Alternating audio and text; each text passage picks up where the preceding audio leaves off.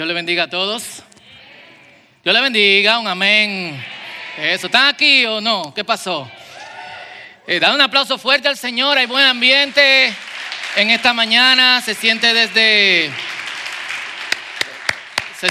atrás. Damos gracias al Señor por eso. Y este video excelente, no pudimos ponerlo completo, pero lo pueden encontrar en YouTube. Bono, Peterson, de Salmos. Son unos 20 minutos discutiendo los diferentes, cómo los salmos han impactado la vida de este famoso cantante de bachata americana y de otros, incluyendo Eugene Peterson. Él fue mi pastor antes de morir hace unos 3 años. Nunca lo supo, pero me sigue pastoreando hasta el día de hoy. Y una de las cosas que tomo y de la que arrancamos es: los salmos nos enseñan a que nosotros no tenemos nada que ocultar de Dios. ¿Por qué ser deshonesto si Dios conoce qué hay dentro de ti? Dios no necesita que tú te muestres nice, cool o de cualquier otra manera. Dios sabe lo que tú estás pasando. Dios sabe incluso cuando tú estás quillado con Él y quizá no quiere orar. Los salmos nos enseñan a díselo. Y leyendo algunos de los salmos mientras estamos en esta serie, una práctica personal que tengo desde que iniciamos la serie es todas las noches leer tres salmos junto con la lectura bíblica diaria. Es que en medio de los lamentos, que estábamos hablando la semana pasada, JJ, súper buen mensaje sobre los salmos de los lamentos, y en medio del sufrimiento, leíamos la semana pasada, lleno mi cama de lágrimas, estoy inundado en mi llanto. ¡Wow! Pero a pesar de eso, los salmistas quieren vivir. Tú no encuentras acaba conmigo, quítame la vida. Lo que él dice es: dame vida. Yo sé que tú tienes vida y quiero la vida que tú me das. Y creo que nosotros podemos aprender mucho de eso. Casi todos hemos estado en algún punto, por lo menos los que somos adultos, hemos estado en algún punto en donde probablemente pensemos que estar muerto es mejor por el sufrimiento que estamos pasando, por ver el sufrimiento en otro. Los salmos nos enseñan, a pesar de esto, hay un Dios que te escucha y hay otra dirección. Y nosotros hemos querido pasar por los diferentes tipos de salmos. Hay 5 tipos de salmos, aunque otras personas hacen una división un poquito más larga. El salmo de lamentación que vimos la semana pasada, salmos de sabiduría, que vamos a ver el día de hoy, salmos que son comunitarios, que se escribieron para cantarse, para recitarse en el contexto de la comunidad de fe, salmos de acción de gracia y salmos de alabanza. Y tú dices, ¿cómo salmo de alabanza? ¿No todos los salmos son de alabanza? No, no todos los salmos son de alabanzas. Y como dije la semana pasada, estuvimos hablando de salmos lamentaciones. Hoy vamos a ver los salmos de sabiduría. Yo soy un freak de la poesía hebrea. Algunos de ustedes saben que trabajo también traduciendo la Biblia. Y una de las cosas que me intrigó muchísimo cuando empecé a penetrarme en el mundo del hebreo es cómo tú lees esta poesía, pero usualmente tú no sientes igual en traducción. Parte de mis estudios quería ir en esa dirección, pero hay toda una historia loquísima que no tenemos el tiempo de hablarla hoy. Y fue extraño porque a mí no me gusta la poesía. Yo soy un tipo práctico. A mí me gusta que tú me digas qué es lo que yo tengo que hacer y vamos a meter mano. Esas cuestiones de que te dejan... Por ejemplo, hay un poema de Neruda que tiene a todo el mundo embelesado, pero realmente lo que le está diciendo a la jeva es: yo quiero que tú desaparezcas. Y hay tipos que se lo ponen a la novia, le ponen: me gusta cuando callas porque estás como ausente. Es como, no te soporto. Sal de aquí, de este lugar. Y yo he visto gente que se lo ponen: mi hermosa esposa, me encanta cuando calla porque está como ausente. Y yo, bárbaro. Y la esposa, ay, qué lindo, qué chulo, eso es de Neruda. Loco, háblame claro, dime, desaparécete de mi vista para resolver los problemas matrimoniales que tenemos, hay que meter mano. Sin embargo, curiosamente me encontré en este mundo de la brevedad con que se habla dentro de la poesía hebrea, no solo en la Biblia, sigue la tradición. Hasta el día de hoy un poema muy bonito de Yehuda Mijai que dice Betochile a Museón, Betoch Museón a Beit Kenizá, Betoch Beit Kenizá Levi. Dentro de mí, mi corazón, dentro de mi corazón un museo, dentro del museo una sinagoga, dentro de la sinagoga mi corazón, dentro de mi corazón un museo. Y él lo que está tratando de decir es cómo se va desconectando de su fe.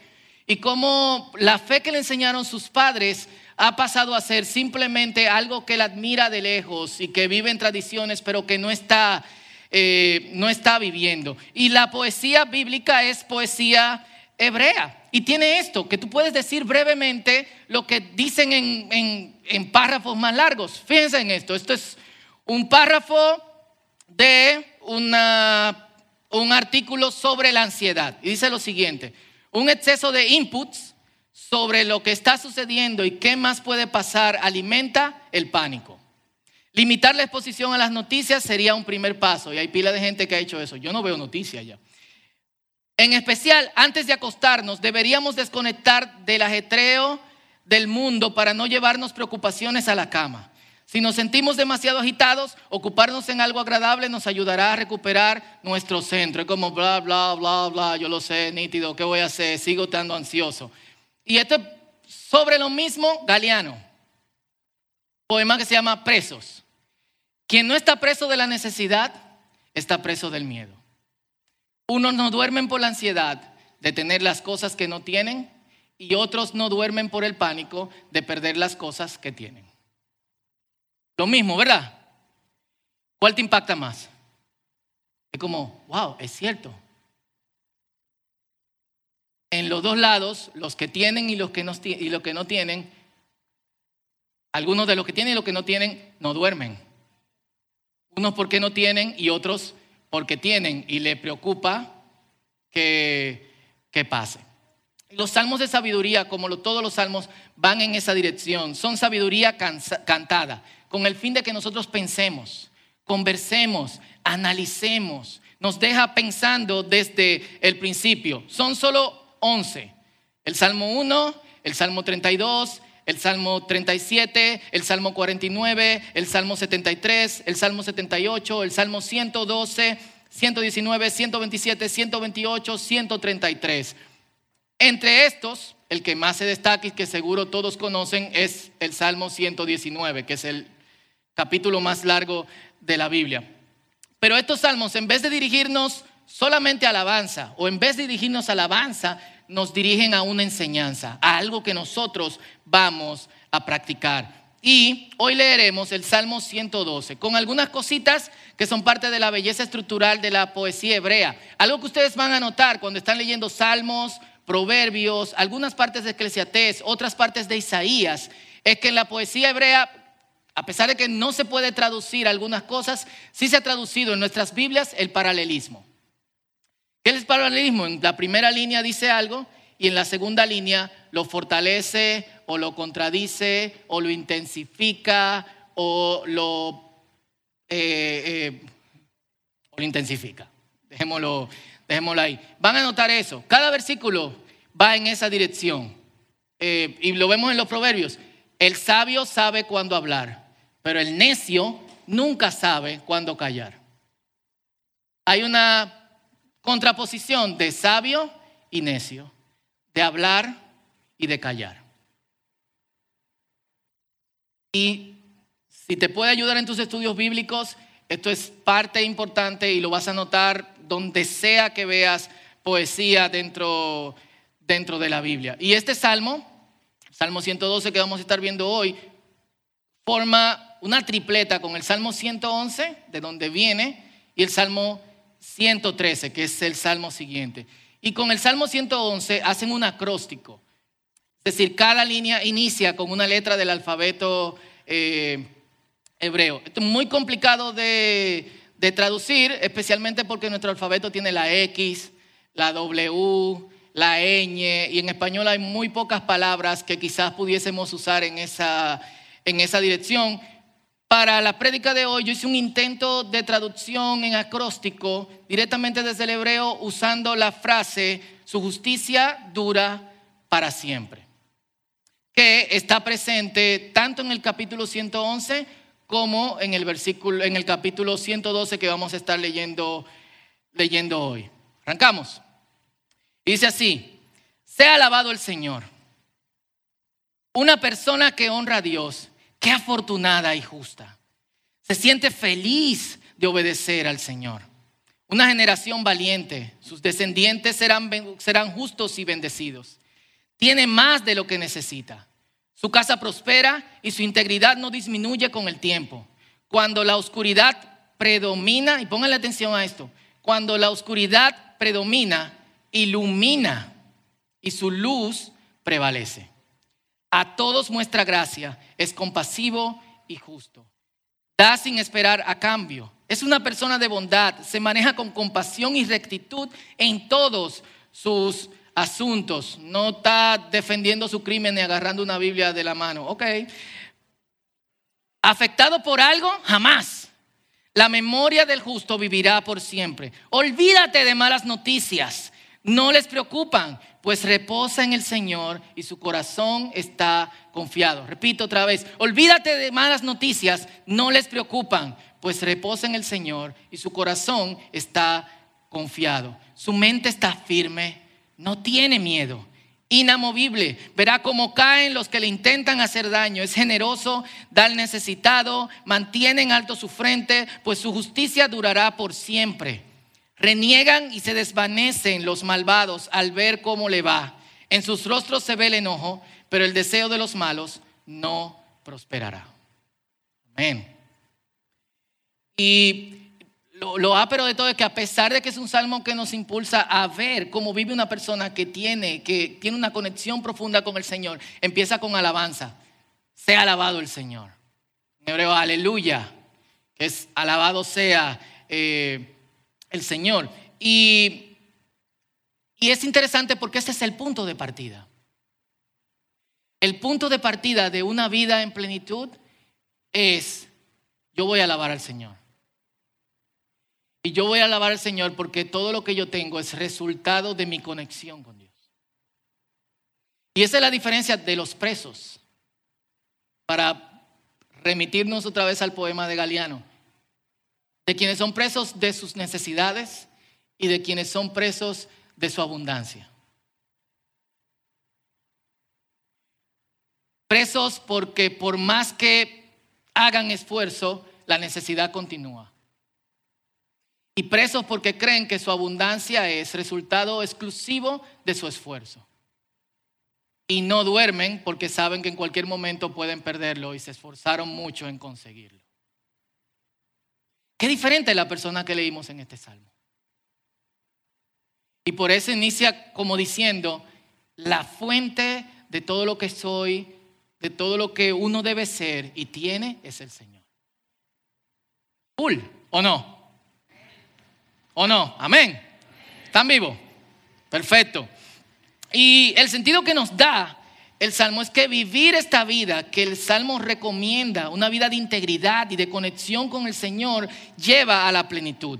Y aquí debemos resaltar, porque seguramente, como dice por ahí, no necesita nada. Su casa tiene todo lo que necesita. Es prosperado.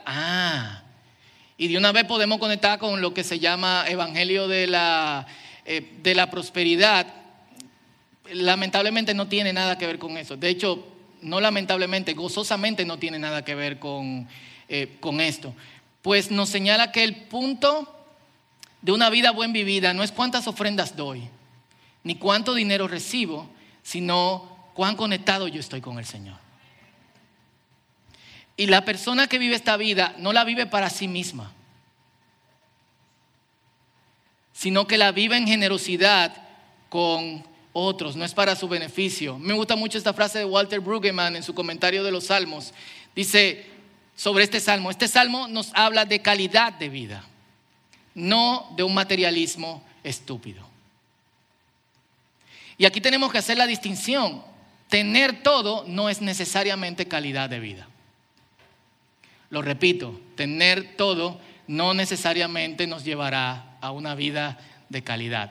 Probablemente tener todo te puede arruinar la vida. Tener todo lo que tú necesitas no es malo. De hecho, ojalá todos nosotros pudiésemos tener todo lo que necesitamos, pero no todos nosotros podemos manejar eso. Y el Señor en su sabiduría nos da a cada uno lo que podemos manejar. Por eso a mí me gusta... yendo en la misma línea de la sabiduría, en Proverbios, creo que capítulo 29 o capítulo 30, que dice una persona orando: Señor, no me des menos de lo que necesito para no maldecirte, ni me des más de lo que necesito para que no me olvide de ti. Dame lo necesario día a día. Y esa debe ser nuestra oración, junto con la sabiduría también de manejar lo necesario. ¿Y cuáles son las características de esta persona a quien el Señor le da plenitud de vida? Porque debemos de prestarle atención. A veces leemos estos salmos y decimos, eso no pasa. Yo estoy sirviendo al Señor y el Señor, en mi casa falta cosa, esta mañana no pudimos desayunar, o en la noche probablemente no tengamos cena, o no me dieron ese trabajo, o no pude completar la universidad. Siempre hay una cuestión que... como que estos capítulos, cuando algunas personas lo leen, es como está muy chulo lo que usted está diciendo, pastor, está muy chulo lo que dice la Biblia, pero no es lo que yo estoy viendo. ¿Pero por qué no lo estás viendo? Esa es la pregunta que tenemos que hacernos.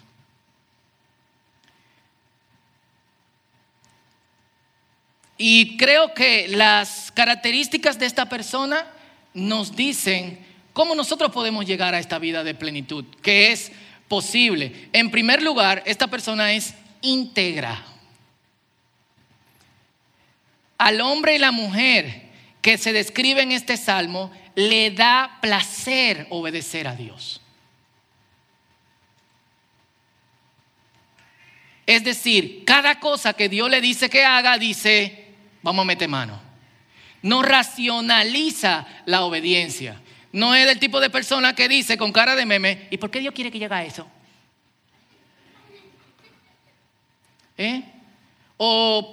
O como en nuestras incontables conversaciones sobre amar a nuestros enemigos, o orar por quienes... ¿Quién ha estado en un estudio bíblico de 2 horas sobre amar a nuestros enemigos? ¿Cómo termina? Termina con gente diciendo, qué delicioso sería hacer eso para la gloria del Señor. Al que diga eso, ¿tú quieres darle una trompa? ¿Cómo? Y este tigre... Oye, pastor, sáquelo del Zoom. No termina así, siempre termina con alguien como, bueno, yo no sé, porque que tú no sabes lo que yo he vivido. Siempre racionalizamos lo que Dios nos pide que hagamos, ¿sí o no? Y o podemos decir, bueno, sí, en algunas ocasiones Dios nos pide eso, pero eso es para ti, no es para mí. O eso es para los judíos, no para mí. O eso es para tal clase de evangélico, para mí. No lo es. O mi relación con Dios es muy particular y ese tipo de cosas Dios no me la ha pedido. Ajá. Entonces eso es lo primero que tenemos que mirar. Nosotros, hermanos, encontramos satisfacción en obedecer a Dios. Honestamente, en algunas ocasiones no. Especialmente en las ocasiones que parecen controversiales. Y no está mal estudiar esas cosas, pero el punto de todo eso debe ser cómo yo encuentro satisfacción en hacer lo que agrada a Dios aunque no me agrade. Lo vuelvo a decir, cómo encuentro satisfacción en hacer lo que le agrada a Dios y que ahora no me agrada hacer. Ahí empieza todo. Ese es el punto de partida.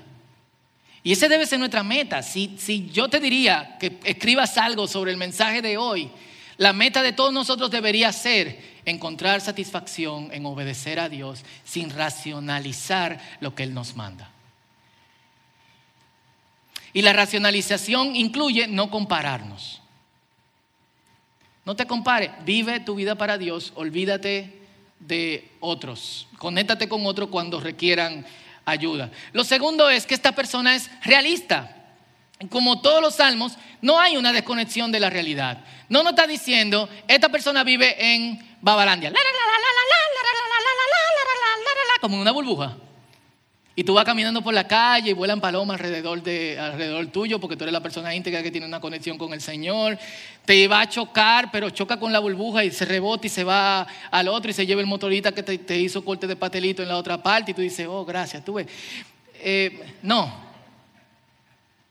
O llueve, pero sobre ti no es lo que nos está diciendo.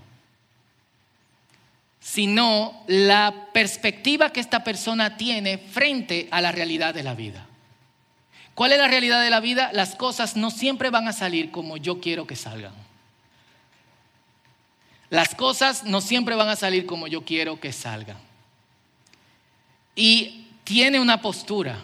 Y la postura la vemos en los versículos 4, versículos 6 y versículo 7. Versículo 4 dice, cuando la oscuridad predomina, ilumina y su luz resplandece. Es decir, esta persona no se va con la cultura. No se inclina ni un leve hacia lo que no agrada a Dios, aunque todo lo estén haciendo. Cuando la cosa se pone fea, es a quien tú acudes porque tiene luz. Versículos 6 y 7. Afectado por algo, lo afecta algo. De atrás dice, jamás la memoria del justo vivirá por siempre. Olvídate de malas noticias, no les preocupan, pues reposa en el Señor y su corazón está confiado. No es que las cosas externas han cambiado. Vivimos en un mundo caído y nosotros tenemos que reconocer eso. Y vivimos en un mundo caído en el que Dios le ha dado libre albedrío a todo el mundo. Y algo que nosotros comentábamos en uno de los discipulados hace ya varias semanas es que tú no solamente estás ejerciendo el libre albedrío, sino que tú estás recibiendo el peso del libre albedrío de todo el que te rodea. Y el libre albedrío y las decisiones que otros están tomando te afecta, sí o sí. Pero ¿cuál es la postura de esta persona? Firmeza. ¿Le afecta algo? Jamás. Las malas noticias no le preocupan, no las elimina, no las pasa por alto, las ve y sigue confiando en el Señor. Y finalmente, esta es una persona estable.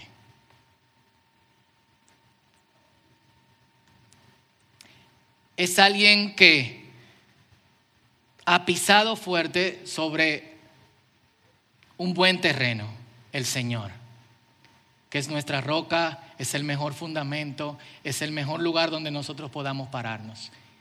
¿Quién lo puede derrumbar? Nadie.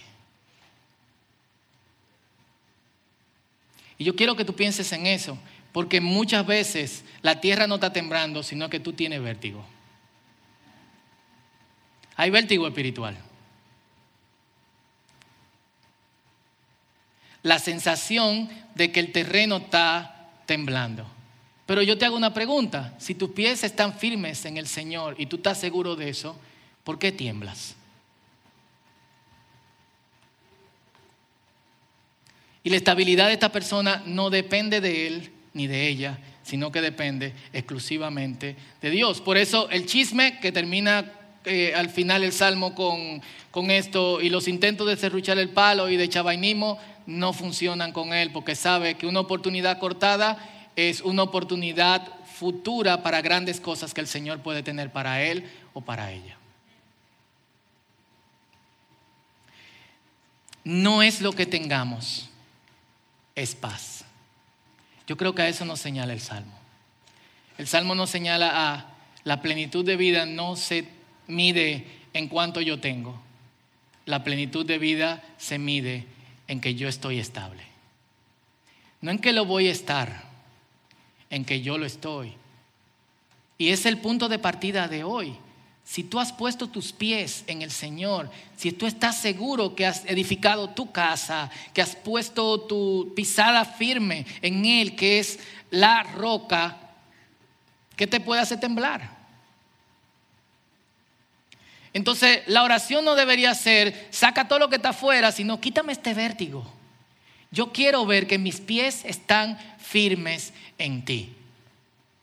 Pero sobre todo yo creo que la principal cosa por la que nosotros debemos orar hoy, meditando en este salmo, que los invito a que lo lean, cualquier versión en sus hogares, es ¿cómo puedo obedecer al Señor sin racionalizarlo para encontrar satisfacción, placer, alegría en hacer lo que Dios quiere que yo haga? ¿Cómo hacer esto con lo que cuesta? Porque yo quiero ese estilo de vida. Yo no quiero vivir en ansiedad. ¿Quién quiere vivir en ansiedad?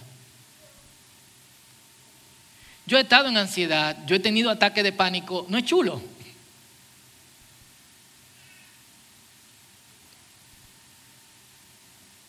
Y la invitación que el Señor nos hace es, hay la oportunidad de salir de eso. De hecho, en muchos casos la invitación es, tú ni siquiera estás ahí, no está pasando lo que tú estás pensando y lo que viene hacia ti no te va a afectar. El terreno no se está moviendo. Yo quiero que tú estés tranquilo y yo quiero que tú confíes en mí. Esa es la invitación del Señor. Después de todo, Jesús nos dice, Mateo capítulo 11, versículo 28, vengan a mí, cargado, cansado, harto de la vida, del gobierno, de los impuestos, de tener miedo, de los carros públicos, de los motoristas, de manejar un carro público y de ser motoconcho.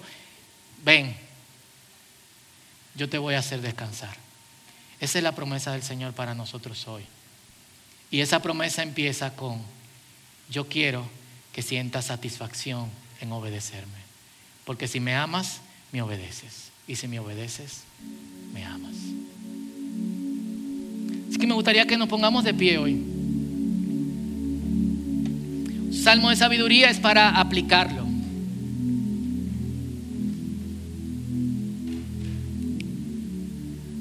No es simplemente para cantarlo. Y mientras preparaba el mensaje yo pensaba, ¿cómo habría sido cantar esto junto a otros creyentes?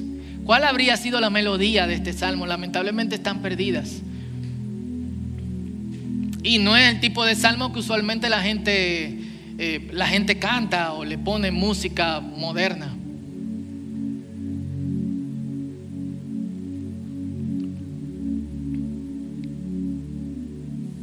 Pero en sus palabras,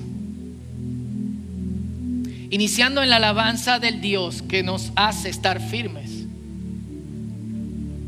vamos a orar por encontrar total satisfacción en obedecerle. Amén. Y aplicarlo en nuestras vidas.